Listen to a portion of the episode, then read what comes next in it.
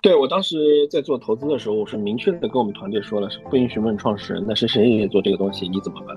我在内部说明这个问题的时候，我就问他们一个问题，我说红杉高粱也在做早期投资，那你们现在每天还在忙活什么？飞格玛被收购之后，所有的这些 VC 都在朋友圈转发飞格玛多牛逼，好像给他们树立了一个信心，对吧？我在想这个公司跟你们有什么关系，对不对？四年没没挣钱，然后产品都没有对外，你们能持续加入吗？眼前有个投资人，你选与不选，你就这么想。现在可能面面临的就是你跟这个投资人要一起在隔离在一个房间三个月。如果你一想到跟他隔离三个月，在一起隔离在一个房间三个月，你就头大。OK，这个投资人你就不用考虑。浅谈人间创业课，闲聊商业风雨事。大家好，我是智联引擎创始人 Jason，欢迎大家收听不止创业。这是一档由移动增长 SaaS 平台智联引擎团队制作的互联网访谈类播客节目。我们会邀请在中国和全球科技公司的创始人或者高管，在节目中和大家分享他们的产品 idea、营销增长策略、底层商业逻辑，以及创业之外的有意思的事儿。今天的节目，我们邀请到 Qbox 的 COO Michael。Michael 毕业于美国华盛顿大学经济学专业。曾任盈动资本合伙人，在早期主导并参与投资了售后宝、引刀、Qbox 等项目。Michael 是小饭桌2020年企业服务领域新锐投资人 Top Ten，2021 年度浙江投资人物，浙江大学计算机研究生院特聘导师，2015届福布斯 Thirty Under Thirty。Michael 是企业服务领域连续创业者，在发展策略与商业模式等方面具有丰富经验。今天。Michael 将从投资人和创始人的双重角度和大家聊聊创投的一些心得和经历。下面我们进入节目内容，一起来浅谈人间创业课，闲聊商业风雨事。哎，Hello Michael，非常高兴今天你能够参加我们的不止创业播客活动，给大家打个招呼吧。Hello Jason，非常感谢你的邀请，也特别感谢你的时间啊，Michael。那其实呃，我们刚聊到你。过往的一个背景啊，你是从创始人到投资人再到创始人，是一个什么样的驱动力？呃，使你在这两个角色之间角色之间做一个切换呢？其实呃，没有什么所谓的这个驱动力吧。我觉得一直我的这个路子都是在跟着感觉走。首先，为什么之前会会是在创业？其实也是小的时候比较喜欢微软的故事，Bill Gates 和 Paul Allen 两个人吃着汉堡，喝着可乐，在电脑前面就改变了整个世界。那我这里指的改变世界，就是而不是我们传统意义的，是我们去做贸易，我们去做生产制造，对吧？而是通过一种新兴的一种软件市场，迅速的这个成就了一家公司，然后改变了人们的工作方式。那软件这个东西其实对我的影响从小都比较大，所以说我离开校园之后就去创业了，然后去做软件公司。还有一个问题呢，想聊一聊投资人的过往啊，因为你过去做过这个投资人，那么你觉得他？对于你再次创业的帮助是什么呢？我觉得这是个特别好的问题。其实我最近也在想这个问题，因为我我有非常多的视野，已经跟我第一次创业的时候不一样了。我做完投资人可能之后，无论是我自己创业，还是我在看看身边的朋友创始人的时候，我觉得我可能会会多一些偏见了。这个偏见是打上引号的。就比如说，我举个例子啊，当我再去从投资人转做过投资人之后吧，当我在比如说看到某一些公司的招聘信息里面，里面包含比如说我们提供最优秀的这个工作环境，对吧？我们给你工程椅，我们给你最高配的电脑，这个事情其实我已经不 buy in 了。或者是比如说一家创业公司从 day one 就开始高举高打，我做过 VC 之后，我觉得以前我觉得那种。配置也好，给员工的这种营造这种企业文化呀，早期这种创业企业文化也好，我觉得可能在我最早创业的时候，我觉得那些公司我非常羡慕那些公司，我觉得那些都是加分的。当我这个从投资人在转型去做创业的时候，我再去看身边这些创业公司的时候，或者我自己在做这家公司的时候，我可能呃完全是另外一个视角。我觉得我们应该就是小米加不加，对吧？只有这类型的公司可能最后做的才会更好，诸如此类吧。然后包括。对待这个公司的融资这种克制，包括跟投资人的沟通要有同理心，我我觉得我我从再从投资变成创始人的时候，我的心里发生了非常多的变化。哎，Michael 很有意思啊！你刚说早期公司的文化，小米加步枪 versus 另外一种比较高举高打的文化，会更有机会取得成功。呃，可以再深入讲一下吗？就是为什么你觉得小米加步枪这种模式会更适合一个早期的创业公司？这个话题其实非常大。这个小米加步枪，我们现在一拍脑袋可能想到的，就比如说这个公司。在花钱上非常省，或者是这个公司没有太多的钱。其实还有另外一个层面，就是说，它之所以小米加步枪，可能这家公司其实是没有共识。所谓没有共识，就是没有那么多投资人觉得你好，或者是投资人追逐的公司。但是我们去真的去想想周围所谓现在真正能跑出来特别有影响力的这种，呃，这些年的这些创创业公司，其实你会发现早期的时候他们都是小米加步枪。但是我们再去细想一下，我们身边的朋友也好，或者朋友的朋友也好，三度人脉以内的那些朋友，他们一开始是被资本追逐的那群人，现在好像都没有太多的声音。所以说，其实我们投资人也好，创始人也好，或者金融人士也好，我们一直在讨论什么叫价值投资。那我其实我理解价值投资，就是在大家都没有觉得这个东西有价值的时候，你投资进去了，这个叫价值投资。但是我们现实的生活当中，无论是创业公司的 idea。还是 VC 去要投一家创业公司，我们的所有的节奏都是在已经有共识、有价值的时候。但是这个问题就非常简单：如果说这个东西是有价值的，或者是共识的话，那为什么是你？所以说，我觉得这个，当我经历过这个投资之后啊，然后我我我我充分从投资人的角度去去再去看待项目，在有一天再去做项目的时候，我再重新再去看投资人。我觉得我有非常多的这个不同的认知了吧。我们接下来会聊一聊这个从投资人的角度，再从创始人的角度啊，分别聊一聊就是你作为这两个不同的角色，怎么去看待问题啊，包括怎么在在工作中的一些细节。首先是这个投资人呢，可不可以给大家分享一下，你作为投资人有什么样的一些问题，是一个 killer question，是你必须去问的，而且这个是通常情况下通过这两三个问题，你就可以判断出这家公司怎么样。哎，非常有意思，我我觉得这个问题非常有意思啊。但是我我可能是当时我在做投资人，我们那个圈子里面，我是出了名的不问问题，因为我觉得首先我我我们专注的是早期啊，我们的投资经理啊，或者是我们投资 VP 啊，他们其实都会问非常多的专业性的问题。我觉得那些所谓的专业性的问题，我没有系统化的去在那么多时间啊，在在一个项目会之前，可能做那么多功课的。我的意思就是说，我没有问我，我没有他们专业，我没有他们问的好。但是我觉得我可能我之前创过业也好啊，或者是经历比较多，所以说我觉得我对人判断的这个样本比较多。因为我身边也诞生过从一个非共识变成了一个超级共识的这种大佬，创业大佬，然后也也有过非常多失败，大部分都是百分之八十五都是失败的朋友，他们是各式各样的，所以说我的样样本足够多。那我可能在这个整个这个沟通交流的过程当中，我可能对创始人的观察会比较多。我自己一直认为，现在这个时代没有一家公司有所谓的技术壁垒。那到最后，什么样的公司才能最终走到最后呢？我觉得是一个创始人的综合能力。这种综合能力，就比如说你对事物的理解，你对公司的理解，你对团队的理解，你对你这个赛道行业的理解。所以说我更多的时候，我我我我并没有什么这种杀手级的这种这种问题，而更多的是观察他整个思考的这种路径，啊，他对事物的判断，他是怎么回答问题的，他的角度，他的经历啊等等，然后最后做出一个综合判断。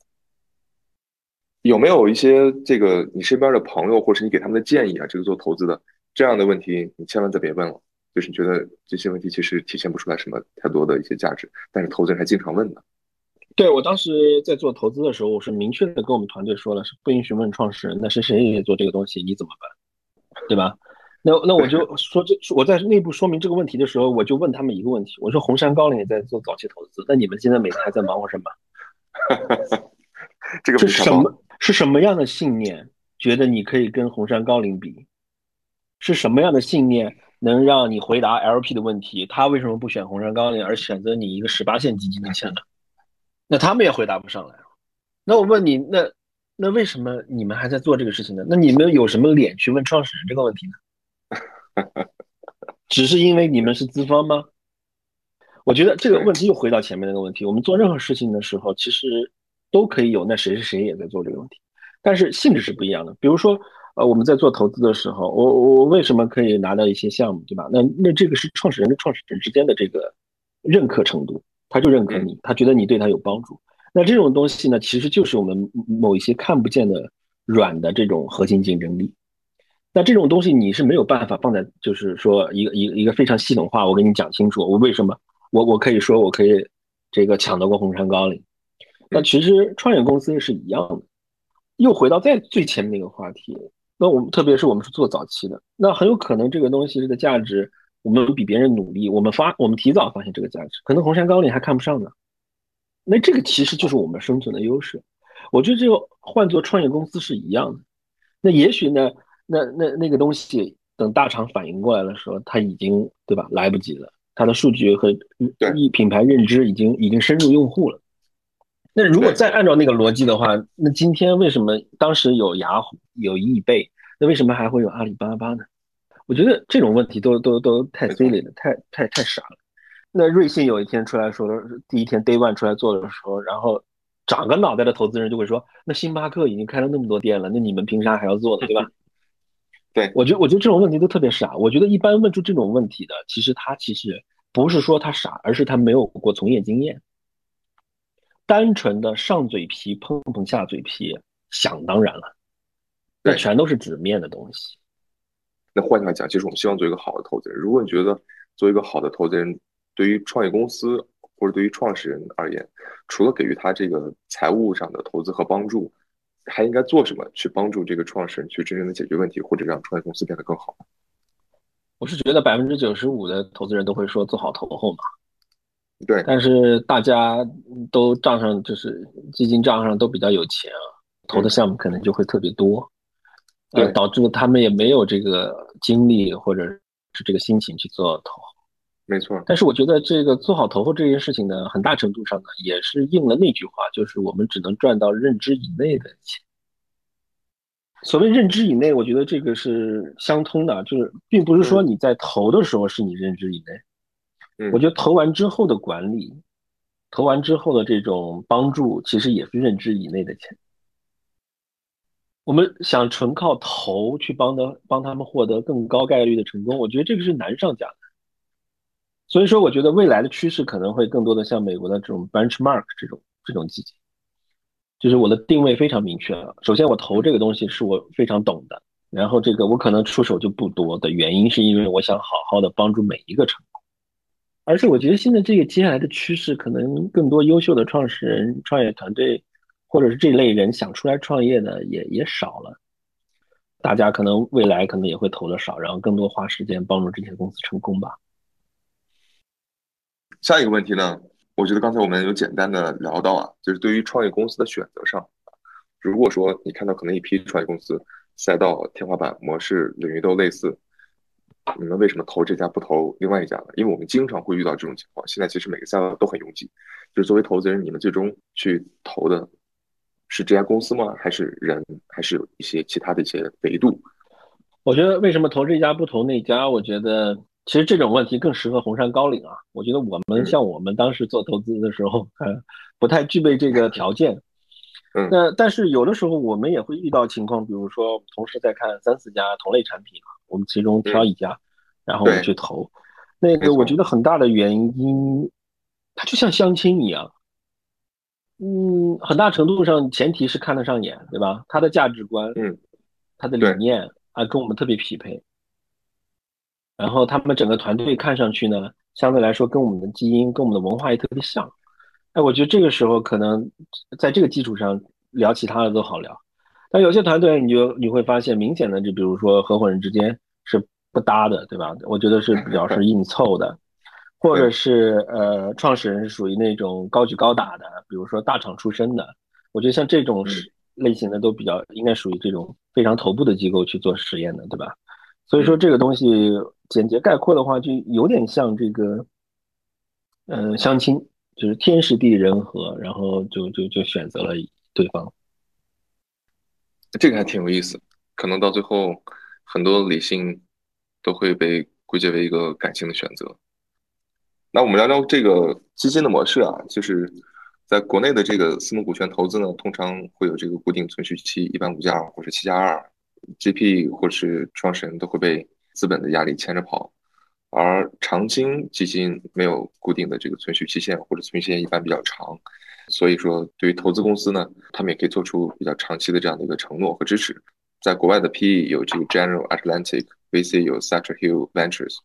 红杉在这个去年的十月份，也在美国、欧洲发起了一个长期基金，Sicora Fund，国内高龄可能是比较接近的。你你认为就为什么在国内的这个长青基金像这样类型的，或是类似于长期基金的比较少？这跟中国人投资的心态和一个投资文化有什么关系吗？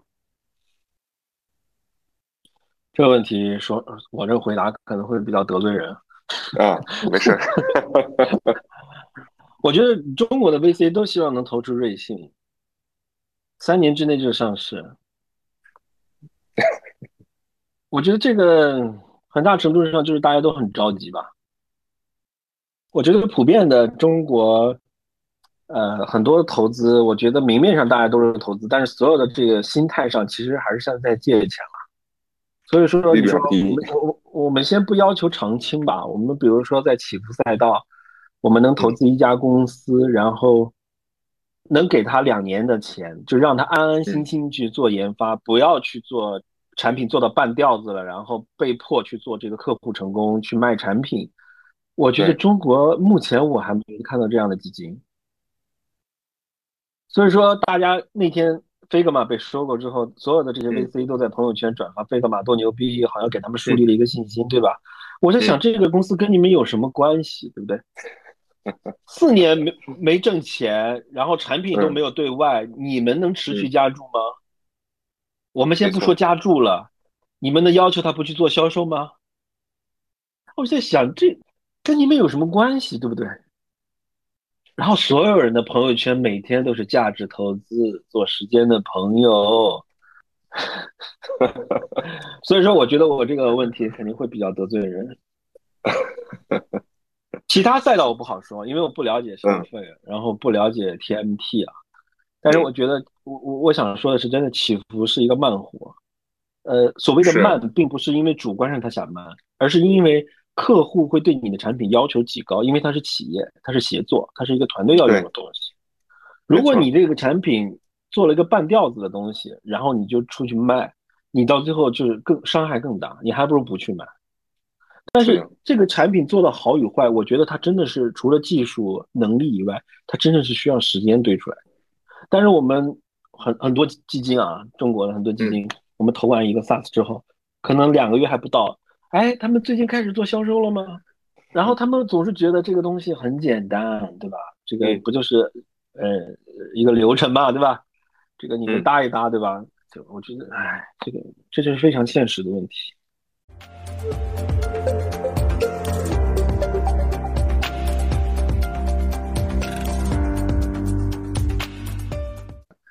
我们聊聊你最欣赏的投资人吧。你有没有一个你认为是偶像级的一个投资人？你非常希望说能够向他学习，或者是站在成为他？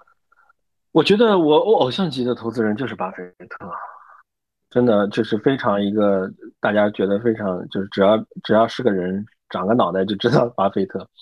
但是我 我特别服他，是因为也是这最近几年了，因为前些年无论是我在做创业的时候，还是刚刚开始做投资的时候。我们每天都会在社交网站上啊，或者是微信朋友圈里面看到各种分析巴菲特投资的，对吧？我也尝试着去买了他的书看。我那个时候的我，我觉得看他的书，我我看不下去，是因为他每一句话都是废话，每一句话都是再正确不过的废话。你应该这样做，对吧？我举个例子，你不应该这个乱穿马路啊，一定要走人行道啊。就这种东西我是读不下去的，因为我觉得这这 这是废话嘛。但是后面我自己开始做这个做投资了，然后 portfolio 开始多了，然后问题也开始多了之后，我再去看他的书的时候，我觉得真的是大道至简。就是说他说的事情是非常简单的，这是一个非常标准的原则。但是我们我们身边百分之九十九点八的人，我觉得都是做不到的。我举一个例子啊，有一个项目摆在你面前，你非常清晰的明确，你知道在一个季度之内，它的估值就会翻五倍。但是你打心底里觉得这个项目其实就还好，可能未来不确定的因素也非常多。你在这个时候你怎么做选择？那你肯定会选择投进去。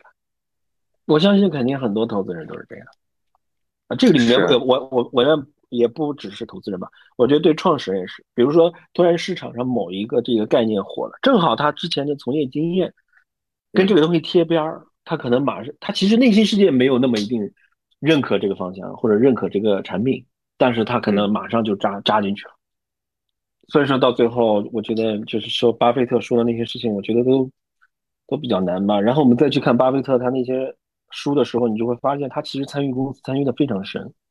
那这些公司任何的人事变动，所有的内部的运营情况和指标，我觉得他都是花了大部分时间。我们看到的可能都是说，呃，他他他他这个不用这个 smartphone，对吧？他他不用电脑，但是他真正亲身参与这个企业的运营，其实还是花了非常多的精力的。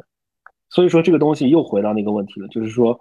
我们大家都知道，我们只能赚认知以内的钱，但是但真正去操作的时候，可能还是比较追求另外一种另外一种东西吧。啊，麦克，那我们换一个角色啊。刚才一直你是从这个投资人的角度跟我们来分析，聊一聊这个你的看法。那现在我们从创始人的角度切换一下，你讲过一个故事。这个做投资人的时候呢，你会鼓励很多创始人去跟不同的投资人去沟通，然后你有很多的这个跑特公司的创始人，他经常很抗拒，对吧？然后其实那时候我们没聊透啊，我一直想知道就是为什么，然后是什么一个状况，他们不愿意去跟投资人聊呢？这我觉得这个问题，对我的回答肯定又是一个得罪人的回答，就是我以前在做这个做这个投资人的时候，我是鼓励这个。我的创始人多去跟不同的人聊一聊，我觉得这也是学习，也是积累你们的这个样本数。但是我们当时的那些创始人都非常抗拒，我当时是觉得他们心胸比较比较窄，这个不够开放。那你去聊聊嘛，这些投资人能能怎么着你，对吧？能吃了你，能打你，对吧？后来呢，我自己开始又做这个创始人了，然后我也是见了一些这个投资人，以创始人的身份，我就发现我我我也很能理解我之前那些创始人。因为我可以举一些例子啊，就比如说，可能我觉得现在这些投资人谦卑之心可能会比较少一点，但是我能理解啊，他们可能一天要面对一百个赛道、一百个产品，他们也不可能成为某一个产品的专家，对吧？但是我觉得谦卑之心还是要有的。你说这么一堆人下了那么大的这个力气，花了那么多年的精力去做一个东西，但它肯定是有原因的，而不是说非常流连于表面的一些分析和一些问题。你不能说每个产品都理解，但是你最起码对一个赛道有比较深的认知，然后你去，这这又回到我们前面那个问题了，就只能赚认知以内的钱嘛。你不能说你今天在看起伏，明天再看医疗，后天看那个新能源，对吧？然后。哪怕是这样子，我觉得你应该更多的一个谦卑之心去学习这里面究竟是怎么回事儿，而不是说一上来就指点江山，教人做事，是吧？所以说，我觉得这个我我之前那些创始人们，我也能逐渐的更能理解他们。其实这个蛮有意思啊，然后跟我下一个问题也是相关的，就是你刚才说了，投资人需要有一个谦卑之心，因为毕竟你不可能对于这么多个行业。每家公司同一个赛道可能也都有有自己不同的技术特点，也不同的这个一些市场挑战的问题。那我们作为创始人的话呢，经常会去面对投资人的一些建议。我觉得这事儿你应该这么做，或者说这个条路应该这样走，或者这边有这样的一个市场的机会，或者是啊你现在应该扩张，或者应该收缩等等等等。但是每个创始人其实也都有自己的性格和自己所坚信的他的一些正确的选择。你觉得创始人在投资人？的建议和自我相信当中，应该怎么来做出这样的选择？因为一边的话他是投资界的大佬，阅人无数，那这边这是我深耕的这块田。我跟我的那些创始人，我自己在跟我的那些创始人在聊的时候，就是我之前投的那些创始人在聊的时候，我都会加一个前缀，就是我我没你懂啊，我我就说说你听听，有用的你就你就用，你就采纳；没用的你就当没听。这是我每一次跟我们的创始人在沟通一个方向或者一个点的时候的一个前缀，但我觉得对于创始人来说更是应该这样。你你想想这些，你你每天花我觉得二十四小时可能有点夸张，就是刨去睡觉的时间，对吧？嗯，十六个小时在一个项目上，然后你你日积月累几年了，你说你要求你的投资人对这个事情比你还要了解，或者给你帮你指点江山，那是不可能的事情。只能说，我觉得可能投资人在另外一个角度，比如说在用人上，在这个估值上，在未来融资节点上，在你引荐一个牛逼的销售上，他可能是对可以给到你帮助。但是我觉得其他方面，大部分百分之八十五的事情上，或者核百分之八十五的核心问题上，投资人或者你的投资人，或者是未来潜在的投资人，是给不了你任何核心建议的。那刚才你我们谈到了这个投资人去看创始人，那反过来，我们聊聊创业者、创始人如何去选择投资人啊？我可能有手上五个 offer，对吧？这边这个 TS 发来了，我怎么去选呢？选择的维度是什么呢？对于创我觉得对这个问题，我觉得特别好，是因为前面有一个问我，比如说从这个投资人变成创始人，再怎么看这个投资人啊？我觉得这个问题，我也其实我也想过这个问题。就是我觉得以前我觉得只要是钱，只要是这个机构品牌足够好，那这个钱就可以拿。但是我现在是觉得，就是说一定要情投意合，这个投资人一定是要要要懂你，你看他也特别顺眼。这个可能会大会大于你的这个 VC 的品牌知名度，可能会大于这个所谓的是不是什么大佬。一定是要那情投意合，我觉得那个东西可能才走得远。比起那些，因为你哪怕是拿了一个非常知名的机构的这个钱，他可能未来都不不带管你的。哪怕是这个机构没有什么特别大的名气，对吧？哪怕这个机构不是那么那么 fancy，对吧？但是他跟你情投意合，他未来其实可能会帮到你东西很多。那个东西对于一个早期项目来说特别重要。我再举个例子啊，眼前有个投资人，你选与不选，你就这么想。现在可能面面临的就是你跟这个投资人要一起在隔离在一个房间三个月，你愿不愿意跟这个投资人一起隔离三个月？如果你一想到跟他隔离三个月，在一起隔离在一个房间三个月，你就头大，你就可能有点抗拒，你就觉得不知道跟他说什么好，你就觉得可能还是有点不舒适。OK，这个投资人你就不用考虑了。是的，你想你如果你都不愿意，你觉得跟他隔离在一块儿，你会各种的。不舒适啊，谨慎呐，小心呐。三个月，我觉得你很头大。我就想，这种你你也不要跟他拿他的投资了，你可能未来你的麻烦会更多。是的，这我觉得不光是适应于投这个创始人，我觉得投资人也一样。你投这个人，你愿不愿意跟他单独相处三个月，对吧？你要是觉得这个人也没什么可值得这个输出的，也没什么可聊的，只不过是眼前这个赛道比较火，对吧？我没什么其他选项。看着他能融多融点钱，那我就投他了。那其实意义也一样。谢谢 Michael，今天我们聊了非常多，从投资人的角度，从创业的角度，还有你自己的一些这个经历的角度，我觉得聊得非常有意思啊。下次有机会我们到杭州再找个茶馆，一边喝茶再一边聊。那今天就先谢谢你，也谢谢。好的，到时候我们在杭州聊一些线上不好聊的 更深入的话题。没问题，行，找个西湖边上的小茶馆。哎，好的，感谢杰森，感谢莫妮。好，谢谢 Michael。哎，好，谢谢，好好，拜拜。感谢大家收听由智链引擎团队制作的播客节目《不止创业》，欢迎订阅并分享我们的微信公众号“智链引擎”。大家下期节目见。